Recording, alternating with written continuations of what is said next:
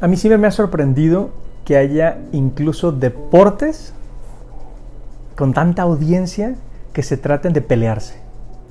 A mí lo del box no, no me cabe en la cabeza. Yo puedo respetar los gustos. O la lucha libre, o tantas otras, ¿no? Los clásicos, ¿no? La lucha grecorromana, etc. Porque, porque una pelea usualmente parte de una discusión acalorada. Cuando nos peleamos es porque se han acabado argumentos. Por eso nos empezamos a pelear. En algunas ocasiones como para reivindicarnos, decir este es mi punto. En otras para defendernos a nosotros mismos.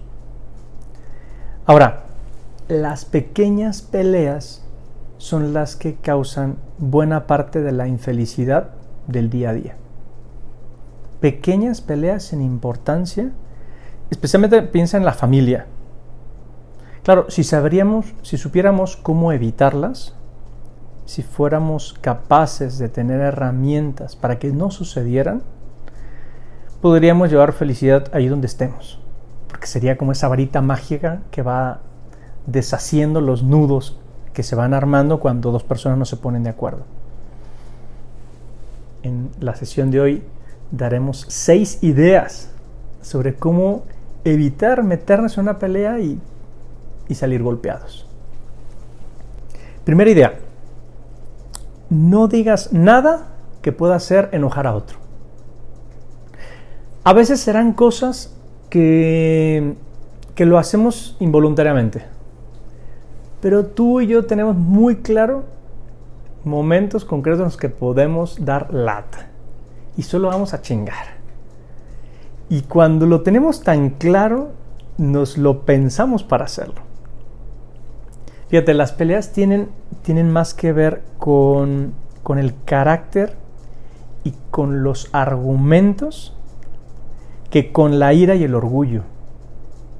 O sea, una persona es peleonera. Una otra persona que sea más pacífica nunca se meterá en una pelea es la parte del carácter. Argumentos. Cuando se han acabado los argumentos empezamos a pelearnos. Pero sin duda, cuando hay enojo y cuando hay orgullo, siempre habrá una pelea. Siempre.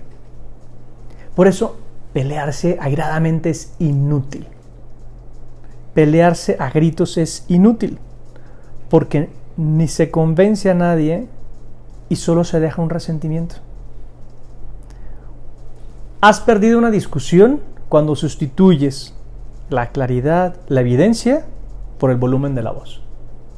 El momento en que empiezas a gritar es porque no tienes nada que decir. Incluso puedes demostrar tu débil personalidad si te enfrentas a los argumentos del contrario con ironía sobre su inteligencia o sobre su capacidad o sobre sus sospechas de los motivos que le llevan a su opinión. Es lo que llamamos en lógica argumento ad hominem. Atacas a la persona porque ya no tienes nada que decir.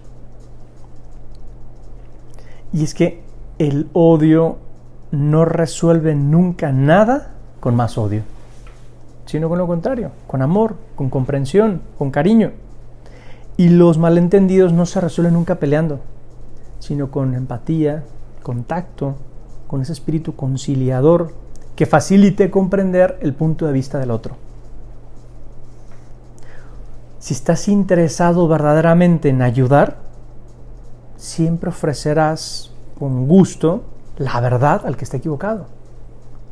Si tú entendiste la situación y puedes explicarla,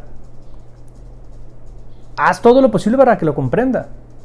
Pero aguas, imponer la verdad nunca consigue nada. Nunca. Aun cuando se trata de temas muy insignificantes, vencer es algo que no nos beneficia, porque deja en el otro ese regusto amargo. Lo que hay que hacer es convencer, o sea, vencimos juntos al encontrar la verdad. Lo único que conseguimos venciendo es humillar y hacer enojar. Y con eso no se logra nada. Si justo lo que quieres es no pelear, no te enojes. El que se enoja pierde. Dicho popular. La ira es la responsable de muchas disputas subidas de tono. donde se llega incluso a las groserías, porque no nos damos cuenta del momento en el que el otro se ha enojado. Y si el otro ya está enojado, lo que hay que hacer es hacerse atrás, dos pasos atrás. Se necesitan dos personas para pelear, pero basta con que uno no quiera para que no la haya. Segunda idea, respeta la opinión del otro. Es un error intentar imponer tu opinión denota más inteligencia hacer sugerencias y que la otra persona extraiga sus conclusiones. Me explico. Cuando le decimos a alguien, estás equivocado, en el momento lo ponemos a la defensiva. Estamos demostrando una cierta superioridad donde el otro entonces no va a poder coincidir, excepto si tiene que ceder. Y es bien difícil porque, porque se humilla. Es complicado para una persona tener que arrodillarse ante el argumento del otro. O sea, cuando lo pensamos, gráficamente es más fácil verlo. Cuando humillamos a alguien, lo único que conseguiremos es que el otro devuelva el golpe y no va a cambiar de parecer, porque se va a entercar. Lo normal es que se enterquen. Es probable incluso que ni siquiera nos hayan pedido nuestra opinión. ¿Para qué darla? No hay ninguna razón por la que debamos discutir si al descubrir que al dar nuestra opinión la otra persona no reacciona, pues no hay nada más que hacer. Porque lo que estamos logrando es herir los sentimientos. Y allí sí destrozamos toda posibilidad de, de entendernos. Porque puede ser que el otro esté totalmente equivocado pero es que él no lo ve así. Ese es el punto fuerte. Tendrá un motivo que le haga pensar que está en lo correcto y por eso actúa de esa manera. ¿Cómo solucionamos esto? Poniéndonos en su lugar. Cuando te pones en los zapatos del otro, esta persona tiene estas características, piensa de esta manera, lo lógico es que esté actuando así. Y al ponerme en los zapatos del otro es mucho más sencillo entonces comprenderle en vez de condenarle. Además es señal de inteligencia y de empatía. habla a favor de nosotros. Por otro lado, si quieres conocer su punto de vista, déjala hablar. Híjole, ¿qué, qué, qué, ganas siempre tenemos de, de, interrumpir a la gente cuando habla? Y más cuando estamos discutiendo sobre algo. Lo mejor es hacer preguntas. Si de verdad queremos comprender, hay que hacer preguntas. Puede que no estemos de acuerdo con lo que dice esa persona y seguramente nos sentiremos tentados a interrumpirle, pero no servirá de nada, porque no prestará atención hasta que no termine de decir su argumento. ¿Cuántas veces no nos ha sucedido? Estamos hablando de algo, alguien nos interrumpe y lo único que hacemos es seguirle dando vueltas a lo que traíamos, esperando a que la otra persona respire para poder volver sobre nuestro argumento. Cuando te pones del otro lado, escucha, escucha pacientemente y abre la mente, seguramente encontrarás unas nuevas soluciones. Y en este mismo sentido, ya hemos hablado en otra ocasión de este tema, minimizar los logros. El presumido no cae bien hasta los que son amigos prefieren hablar de sus éxitos antes que escuchar los tuyos. Es una pena porque tendría que darme mucho gusto escuchar los éxitos de mi amigo. Pero, pero es una realidad, es, es, es muy usual en el ser humano que eso le suceda. Si no quieres provocar una pelea, ¿para qué andar presumiendo? ¿Qué necesidad de presumir? Incluso con los amigos. Tercera idea. Si estás equivocado, si te das cuenta que no estás en la verdad, reconócelo enseguida y con rotundidad. Las peleas se acaban cuando uno reconoce que está equivocado. En lugar de intentar defendernos, hay que admitir que la otra persona puede tener una parte de razón. De ese modo es más probable que cambie de opinión porque de alguna manera es como llevarlo a tu terreno. Estoy de acuerdo, cedes tantito y entonces podemos dialogar. cualquier necio es capaz de intentar defender sus errores. Y la mayoría lo hace, ¿eh? Pero reconocerlos es una actitud aún más noble. Reconocer que estoy equivocado. Es curioso. Y si lo has intentado, lo sabes. Cuando te peleas, nunca te quedas satisfecho. En la pelea siempre o hay deseos de seguir peleando o hay un desagrado que no me deja tranquilo. Siempre se quiere más. Pero cuando se cede, se siente uno más satisfecho de lo esperado. Ceder nos da una tranquilidad, sobre todo si nos damos cuenta que el otro tiene razón. Cuarta idea. En cambio, si sí tienes razón, intenta convencer al otro. Pero aquí lo más importante no será la verdad, sino la manera en que lo hagas. Tener tacto, ser amable, va a lograr las cosas. Es más, es una señal de carácter, de fortaleza, defender los asuntos con calma, con amplitud de mente, con objetividad, también con, entusiasmo y con firmeza. ¿eh? Se demuestra mucho de la persona cuando sabe estar calmado todas las situaciones. Digo, yo creo que todos, todos disfrutamos de una buena discusión. Cuando hablamos de una cosa interesante, se aportan cosas. Eso es, eso es muy padre y uno lo disfruta. Un buen intercambio de opiniones, en buen plan. Pero cuando alguien se pone grosero o terco, acaba con la diversión de la discusión. Por eso, si quieres demostrar algo, hazlo con tanta serenidad que no se den cuenta que lo estás haciendo. Que entre la idea como, como la humedad. Porque si uno va pisando a la gente, eso no entra. Cuando hables con la gente, no empieces por aquello que separa, sino en lo que sí estamos de acuerdo. En ese sentido a mí me llamó mucho la atención los primeros años del Papa Francisco como sumo pontífice, como el diálogo que tenía con, con los jerarcas era sobre temas en los que todos estábamos de acuerdo.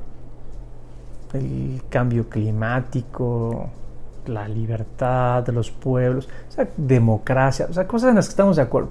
¿Para qué empezamos por las cosas en las que no estamos de acuerdo? Por ahí hay que empezar y ya luego trataremos los demás temas. Si alguien hace una afirmación y tú crees o estás seguro de que esa persona está equivocada, conviene empezar diciendo, a mí me parece que no, pero puedo estar equivocado. Cuando uno abre la puerta a la posibilidad de estar equivocado, también le das la oportunidad al otro de que lo esté. Incluso decir, oye, tengo una impresión distinta, igual y me equivoco, corrígeme. Por más que tengamos seguridad de eso, porque eso nos da nobleza también. Y por lo mismo no aplastamos a la gente con la verdad. Eso además desarma al que está enfrente. Admitir que es posible que no tengamos razón nunca nos va a perjudicar. Porque si tenemos razón, la verdad siempre triunfará pero en cambio sí frenará cualquier posible polémica y llevará a la otra persona a ser tan imparcial y tan abierta como tú. Es darle la idea de que se puede uno equivocar. Ahora, si en la otra persona hay resentimiento, seamos muy francos, no le vas a convencer. Por mucha lógica que emplees, no le vas a convencer no le vas a poder obligar ni a forzar a que coincida contigo. Porque ya no es un asunto de razones, sino de sentimientos. Y cuando los sentimientos están embotados, no se piensa. ¿Cómo convencerle? ¿Cómo ganarle para nuestra causa? Empieza por los sentimientos. Si le demuestras con hecho de que eres su amigo o de que estás en buen plan, tal vez empezarás a conquistar el corazón, que es una autopista a la razón. Por lo tanto, si hay algún resquemor, hay que empezar también por la parte sensible, no por las verdades fuertes. Porque la amabilidad, la cercanía, la amistad, el aprecio pueden hacer cambiar de opinión mucho antes que palabras duras o groserías. Es más, nadie cambia de opinión porque le digas una grosería. Eso no sucede. Por eso mismo, procurar ser considerado. Incluso aunque sea un tema intrascendente, tonto, una bobada, no merece la pena que nos molestemos por eso entre más intrascendente, menos razones hay para que estemos peleándonos. Penúltima idea. Ten la habilidad de percibir cuando alguien se ha sentido herido. si estamos discutiendo tranquilamente y notas que el otro se está tomando algo a pecho, que estamos ya pisando el terreno de los sentimientos y no el de la inteligencia, es el momento de parar. Por lo que decíamos hace un momento, metidos en los sentimientos, ya no hay razonamiento. O sea, ya no hay respuesta correcta a unos sentimientos heridos. Si insistes en el tema, la discusión acabará en pelea. Seguro. Cuando una persona está cansada, de mal humor o preocupada, tiende a dar importancia a cualquier pendejada, por muy insignificante que sea. Por eso mismo hay que tener cuidado con lo que decimos. Tal vez no es el momento oportuno para hablar de eso. O si percibimos que, que, que su estado de ánimo no está dispuesto, lo único que vamos a tener son malas contestaciones o insultos. Lo mejor en esos casos es callarse, ni dialogar del tema, porque no conseguiremos nada. Ahora, también, también tú debes estar preparado porque puede ser tú el que esté herido. No permitas que, que tus emociones te lleven a la venganza. Es una tontería. Una persona de carácter se traga esa vanidad y domina sus sentimientos heridos. Y así evita una pelea. Y última idea. Algo de esto ya ha salido en otra ocasión, pero es imaginar los motivos más nobles.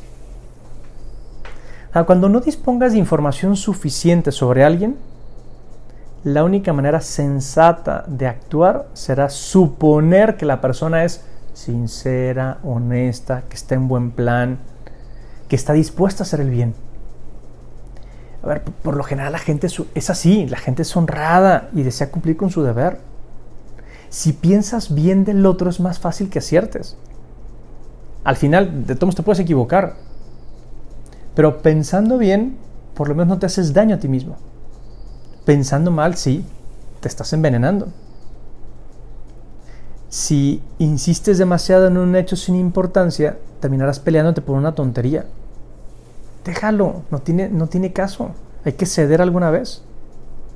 Si existe alguna duda acerca de un derecho, por ejemplo, y se puede interpretar de dos maneras, lo mejor es siempre irse por la amabilidad y la tranquilidad que por el derecho, que por la ley.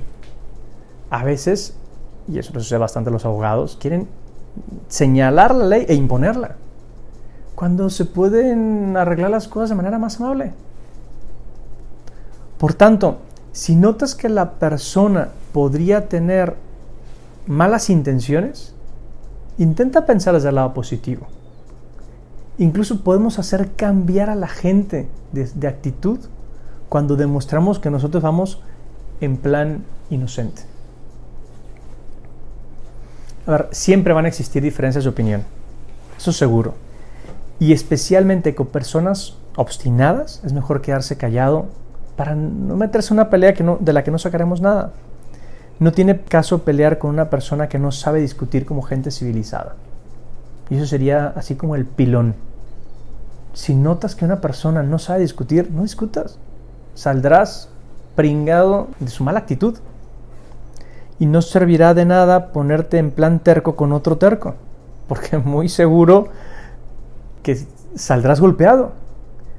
por más que tengas certeza absoluta de lo que estás diciendo, con un terco no vale la pena. A ese tipo de discusiones hay que salirles huyendo. Creo que si seguimos estas sugerencias, nos hallaremos en buen camino para frenar cualquier pelea, para eliminar resentimientos y para fomentar esa buena voluntad.